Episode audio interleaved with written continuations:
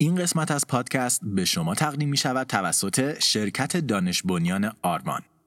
آروان یکی از خلاقترین و حرفه‌ای ترین شرکت های دیجیتال در ایرانه که با هشت سرویس ابری تنها عرضه کننده زیر ساخت یک پارچه ابری در ایران به شمار میاد. اگر شما سایت دارید یا پخش ویدیویی یا پخش زنده دارید یا هر کار دیگه رو می‌خواین آنلاین انجام بدین می‌تونین از زیر ساخت یک پارچه ابری آروانی ها استفاده کنید. و بدون هیچ نگرانی درباره امنیت سرورها، ترافیک سرورها یا نگهداری اونها فقط و فقط به کارتون فکر کنید. در ضمن دوستان ما در آربان یک هدیه هم برای شنوندگان استرینکست دارن. اگه شما وبسایت دارین، کسب و کار اینترنتی انجام میدین یا به هر شکل با وبسایت اینترنتی سر و کار دارین، می‌تونید به مدت دو هفته از سیستم CDN آروان به شکل رایگان استفاده کنید. این سرویس باعث میشه سایت شما سریعتر بالا بیاد، امنیتش بالاتر بره و در نهایت ترافیک کمتری مصرف بشه. و خب اگه یه نفر اینجا باشه که در رابطه با مصرف کمتر ترافیک خوب بدونه اون StringCast ه. برای استفاده از این پیشنهاد کافیه در سایت آروان ثبت نام کنید، تیکت بزنید و بگید که یکی از شنوندگان StringCast هستید و بقیه کار رو به اونها بسپارید. برای اطلاعات بیشتر می‌تونید به وبسایت اونها در arvancloud.com مراجعه کنید. علاوه بر این اگر هنوز قسمت اول جنگ های فضایی رو گوش نکردین یه لحظه این پادکست رو نگه دارید و اول اونو گوش بدین. ما قول میدیم جایی نریم. البته شاید شما از اونایی هستین که پادکستاتون رو هم شافل گوش میدین که خب در اون صورت امیدواریم از این قسمت هم لذت ببرید.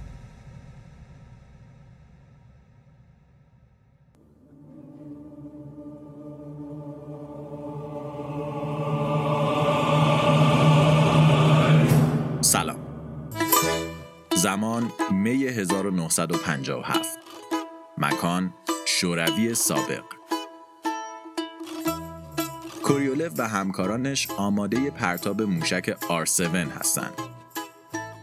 موشکی که حاصل ماها تلاش اونها بوده و موفقیت اون به معنای این بود که دانشمند روس می‌تونست شانس پرتاب اولین ماهواره به خارج از زمین رو داشته باشه.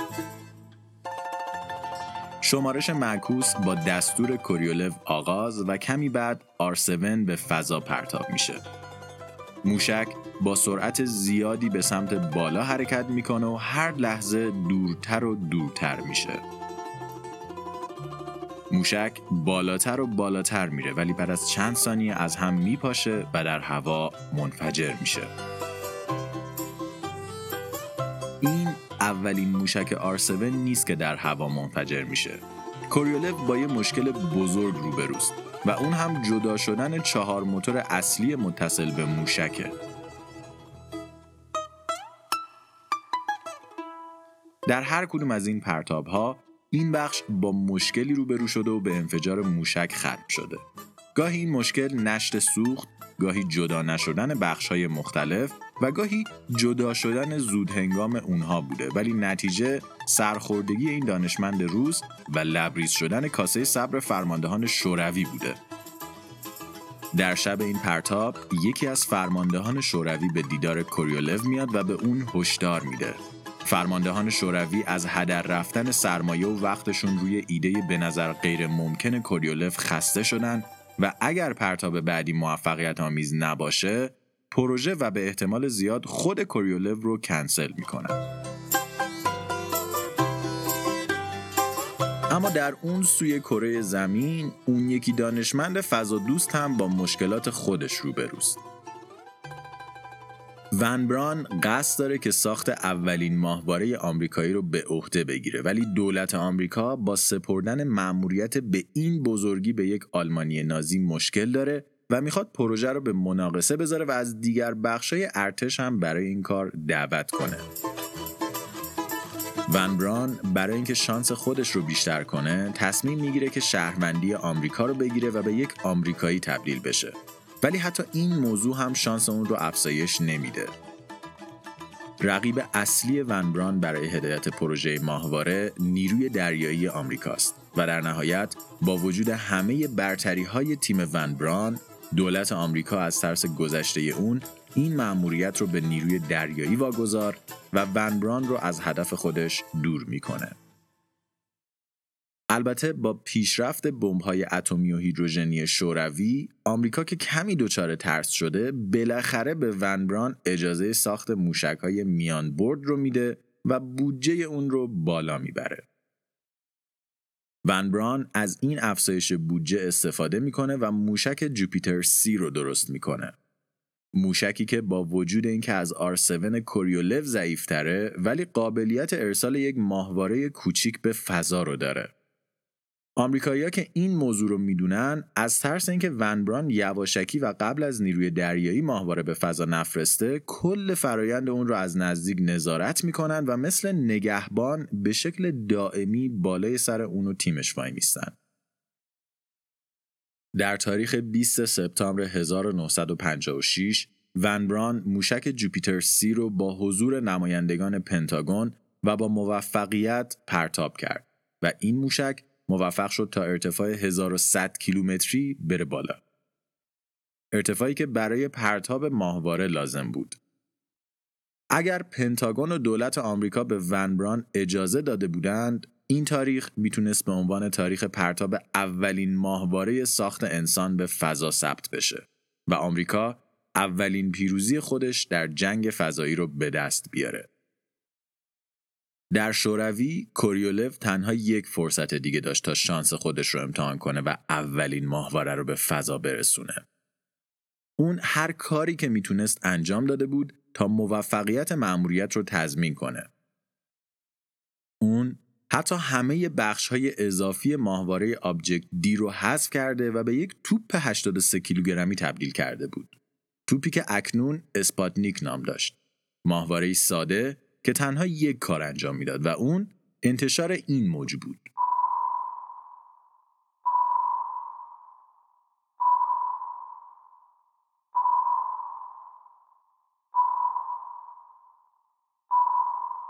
ترس کوریولف این بود که با همه مخفیکاری های شوروی در صورت موفقیت مأموریت کسی حرف اونها رو باور نکنه. پس اون نیاز به مدرکی داشت تا بتونه حضور ماهواره در فضا رو ثابت کنه. بنابراین ماهواره رو طوری طراحی کرده بود که به شکل بیپایان یه موج مایکروویو بین یک تا 20 مگاهرتزی از خودش ساطع کنه تا هر کی خواست بتونه با دریافت اون از فضا به توانایی اون و تیمش ایمان بیاره. در ساعت 10 و 28 دقیقه شب چهارم اکتبر سال 1957 موشک R7 حامل ماهواره اسپاتنیک زمین رو به مقصد فضای خارج ترک می‌کنه و کوریولف رو در تعلیق آرزوش قرار میده. طی کردن مسیر موشک 90 دقیقه طول می‌کشه و بعد از اون تیم کوریولف باید بتونن صدای بیپ بیپ کردن ماهواره خود رو از دریافت کننده های رادیویی بشنون. این 90 دقیقه در سکوت کامل طی میشه. هیچکس توانایی اظهار نظر و حتی حرف زدن رو نداره و کوریولف کل این زمان رو بیرون از دفترش و خیره به آسمون سپری می‌کنه.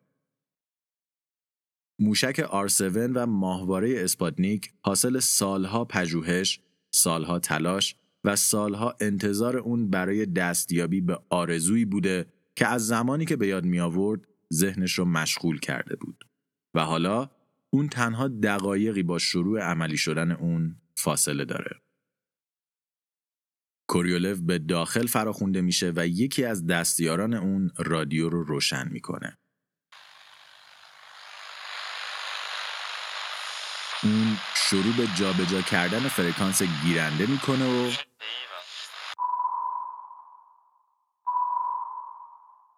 اسپاتنیک در مدار زمین قرار گرفته. کوریولف اولین شیء ساخت انسان رو از زمین خارج و در مدار اون قرار داده. اون موفق شده جهان رو تغییر بده.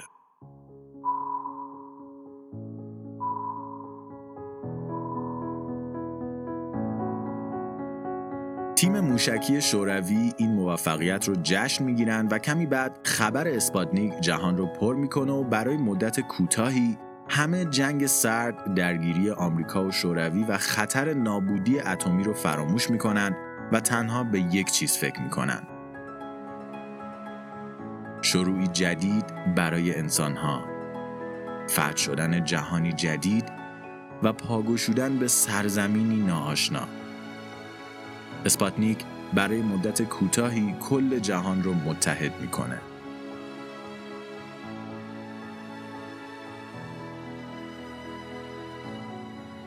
خبر اسپاتنیک به ون بران رسیده و اون برای اولین بار شکست رو تجربه می‌کنه. شکست از رقیبی که اون حتی از نام و وجودش آگاه نیست. اون مسئولیت این شکست رو به گردن تصمیم اشتباه آمریکا میندازه و آیزنهاور رئیس جمهور وقت آمریکا که تحت فشار شدید برای مقابله به مثل با شوروی قرار گرفته به ون بران اجازه کار بر روی ماهواره خودش رو میده اما به این شرط که پرتاب موشک اون بعد از نیروی دریایی باشه در حالی که آمریکا همچنان برای رسیدن به اولین ماهواره خود تلاش می‌کنه، کوریولف قصد داره تا اولین موجود زنده رو به فضا پرتاب کنه. و در 3 نوامبر 1957 یعنی تنها یک ماه بعد از پرتاب موفقیت آمیز اسپاتنیک اسپاتنیک دو به همراه لایکا یک سگ ماده به فضا پرتاب شد و اولین موجود زنده برای اولین بار از زمین خارج شد. هرچند که لایکا تنها پنج ساعت در خارج از زمین دووم آورد و بعد از اون هم به خاطر گرمای شدید زوب شد ولی این مأموریت به کوریولف نشون داد که تنها چند قدم تا آرزوی دیرینش برای فرستادن انسان به ماه فاصله داره. ون بران باید تا پرتاب موشک نیروی دریایی صبر می‌کرد اما در این زمان اون ماهواره خودش رو که بسیار پیچیده تر از اسپوتنیک بود طراحی و آماده پرتاب کرد برخلاف اسپاتنیک ماهواره جستجوگر یا اکسپلورر قادر بود که از فضای خارج از زمین داده جمع آوری کنه و اونها رو برای بررسی به سطح زمین بیاره. در 23 اکتبر 1957 19 روز بعد از قرارگیری اولین ماهواره در سطح زمین موشک ونگارد از سمت نیروی دریایی و با هدف ابقای آبروی از دست رفته ایالات متحده آمریکا به فضا پرتاب شد. ولی تنها چندین ثانیه بعد و حتی قبل از ارتفاع گرفتن ترکید و آبروی از دست رفته آمریکا نه تنها ابقا نشد که بلکه بدتر از هم پاشید. با پاشیده شدن ونگارد حالا نوبت ون بران بود که مهارت خودش رو نشون بده و به اون اجازه داده شد تا موشک خودش رو ژانویه پرتاب کنه. درست مثل نیروی دریایی ون بران هم تنها یک شانس برای موفقیت داشت و در صورت شکست مسئولیت پرتاب دوباره به نیروی دریایی واگذار می شد. در 31 ژانویه 1958 بعد از چند روز آب و هوای نامساعد و چندین بار به تأخیر افتادن پرتاب ماهواره اکسپلورر به فضا پرتاب شد.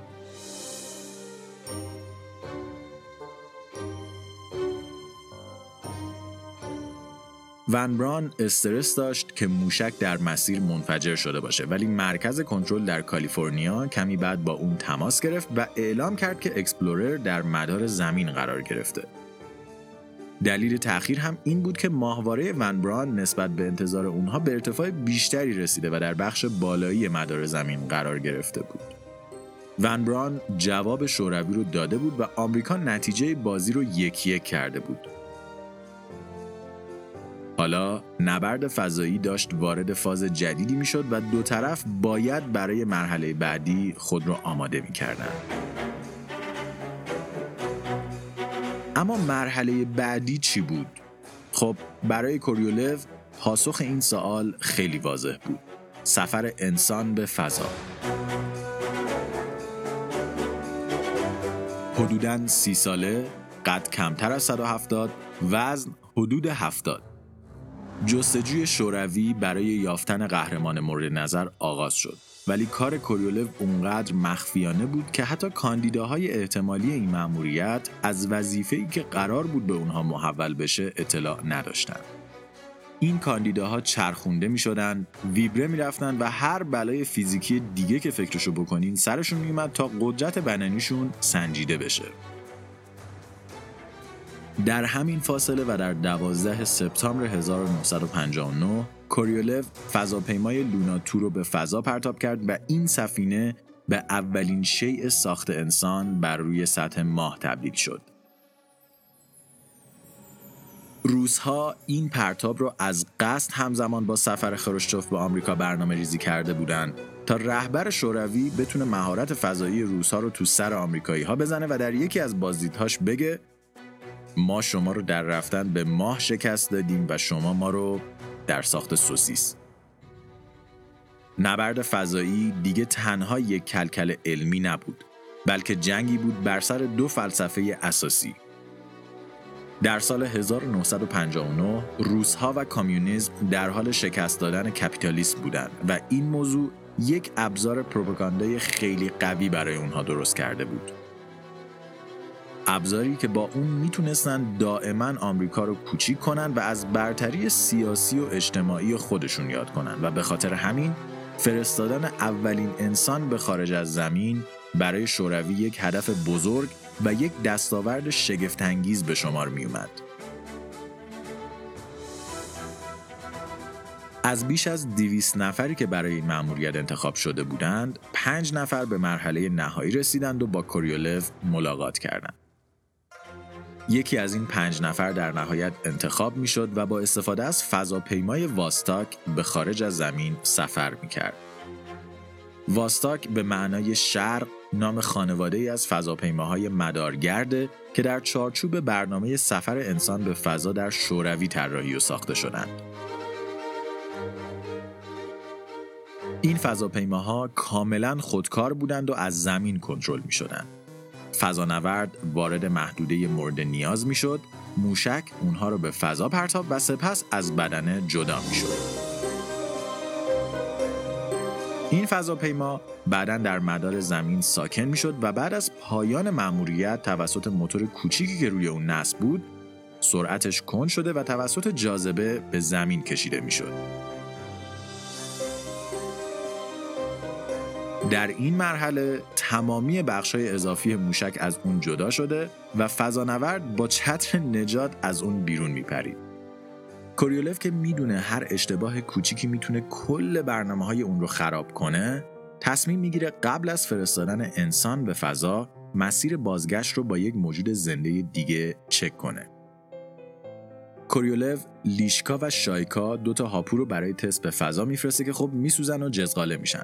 ولی تنها یک ماه بعد بلکا و استرلکا دو تا هاپوی دیگه میرن فضا و این بار در سلامت کامل به زمین برمیگردن و رهبر شوروی در حرکتی خیلی دوستانه بچه یکی از این هاپوها رو به عنوان کادو میفرسته به کاخ سفید و میگه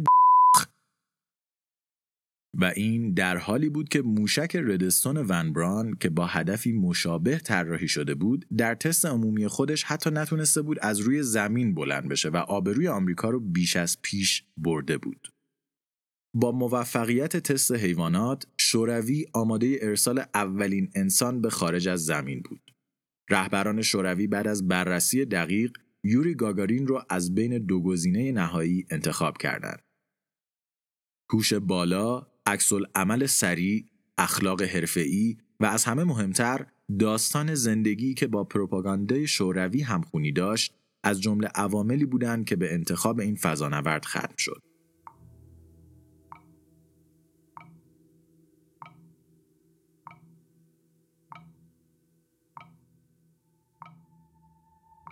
در 12 اپریل 1961 یوری گاگارین در حضور فرماندهان ارشد شوروی و سرگئی کوریولف وارد فضاپیمای واستاک شد و کمی بعد زمین رو ترک کرد.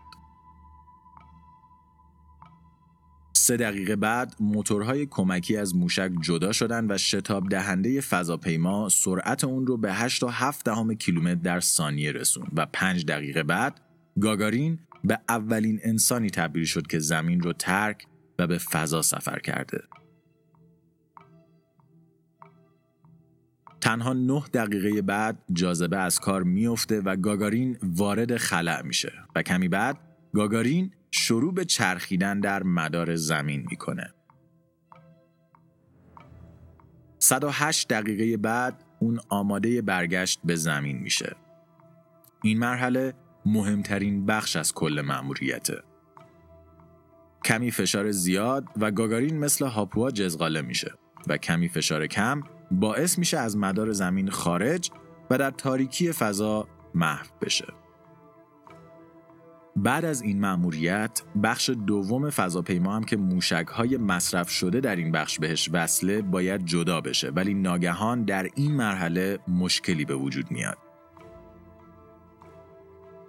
ماژول سرویس به موشک گیر کرده و از اون جدا نمیشه. همین موضوع باعث به هم خوردن تعادل موشک شده و گاگارین درون موشک شروع به لرزیدن می‌کنه اگه ماژول به موقع جدا نشه گاگارین قطعا جون خودش رو از دست میده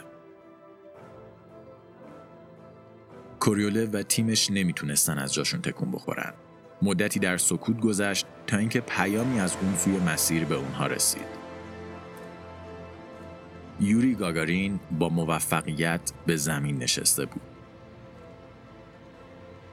گرمای ناشی از ورود به سطح زمین کابل اتصالی دو بخش فضاپیما رو پاره کرده بود و گاگارین که تونسته بود خودش رو هوشیار نگه داره با چتر نجات از سفینه بیرون پریده بود. گاگارین اولین انسانی بود که به فضا رفته و از اونجا سالم به زمین برگشته بود و جهانی که اون وارد شده بود برای همیشه تغییر کرده بود.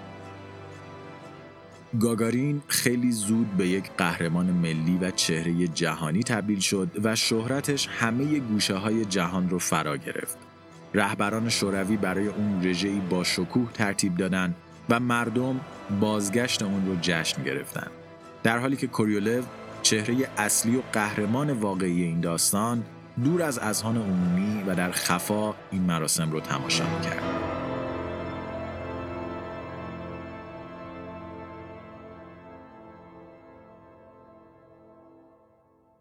داستان به نظر تموم شده می رسید. اما یک سازمان تازه تأسیس در اون گوشه جهان همه معادلات شوروی رو به هم ریخت. یک سازمان کوچیک و جمع جور به اسم ناسا در قسمت بعدی پادکست ما می‌بینیم که چطور این سازمان تازه تأسیس با تیمی خارق‌العاده سرنوشت جنگ‌های فضایی رو به نفع آمریکایی‌ها تغییر میده و چطوری با همه مشکلات با تنها چند مهندس و قدرت پردازشی به اندازه یک ماشین حساب اولین انسان رو به روی سطح ماه میشونه. پس در سومین و آخرین قسمت از جنگ های فضایی با ما باشید که می‌خوایم ماه رو فتح کنیم. استرینکست توسط من رضا حریریان و شاهین جوادی نژاد تهیه و ساخته شده. برای اطلاعات بیشتر درباره پادکست می‌تونید به وبسایت ما مراجعه کنید و یا ما رو در توییتر، تلگرام، آیتیونز و یا هر جایی که پادکست گوش می‌دید دنبال کنید. این قسمت بخشی از مجموعه سه قسمتی جنگ های فضاییه. لطفاً لطفاً لطفاً اگر از این قسمت خوشتون اومده اونو با دوستاتون به اشتراک بذارید و این مجموعه رو با اونها بشنوید. اگرم خیلی خوشتون اومده می‌تونید به وبسایت ما برید و از پادکست حمایت کنید. این پادکست مجانیه و همیشه مجانی میمونه. ولی کمک های شما باعث میشه سایت ما پنج روز آخر هر ماه پایین نباشه. همچنین این قسمت به شما تقدیم میشه توسط آروان.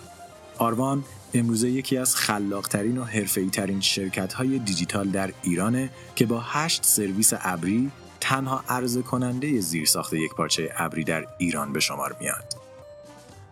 اگر شما سایت دارین یا پخش ویدیویی یا پخش زنده دارین یا هر کار دیگه ای رو می‌خواین آنلاین انجام بدین می‌تونید از زیر ساخت یک پارچه ابری آروانی ها استفاده کنید و بدون هیچ نگرانی درباره امنیت سرورها، ترافیک سرورها و یا نگهداری اونها فقط و فقط به کارتون فکر کنید. یه نکته باحال دیگه این شرکت اینه که شما هیچ وقت نباید بیشتر از چیزی که مصرف می‌کنید پول بدید. یعنی خدمات شما با توجه به نیاز و مصرفی که دارین در لحظه قابل تغییره و با توجه به خواست شما کم و زیاد میشه. سرویس دهی به پربازدیدترین و شناخته شده ترین وبسایت های ایرانی، پخش زنده کلی اتفاق مهم، ارائه خدمات امنیتی به سامانه های دولتی و حتی جلوگیری از حملات بی سابقه منع سرویس توضیح شده یا دیداس به بسیاری از بانک ها و سامانه های کشور از جمله کارهایی هستن که آروان هر روزه باهاشون سر و کار داره. اگه دوست دارید درباره این شرکت و کارهای باحالی که می‌کنن بیشتر بدونین، همین الان به arvancloud.com برید و بیشتر دربارهشون بخونید. اگرم با پروژه های اینترنتی سر و کار دارین و هنوز با سرویس های آروان کار نکردین وقت تلف نکنید و خدماتشون رو تست کنید این قسمت بخشی از مجموعه سه قسمتی جنگ های فضاییه لطفاً لطفاً لطفاً. اگه از این قسمت خوشتون اومده اونو با دوستاتون به اشتراک بذارین و این مجموعه رو با اونها بشنوین. اگرم خیلی خوشتون اومده می‌تونید به وبسایت ما برین و از پادکست حمایت کنید این پادکست مجانیه و همیشه مجانی میمونه. ولی کمک های شما باعث میشه که سایت ما پنج روز آخر هر ماه پایین نباشه. و به جز این اگر درباره این قسمت پادکست نظری دارین ما خیلی خیلی خوشحال میشیم بخونیم و بشنویمش. همین الان توی توییتر برامون بفرستینش.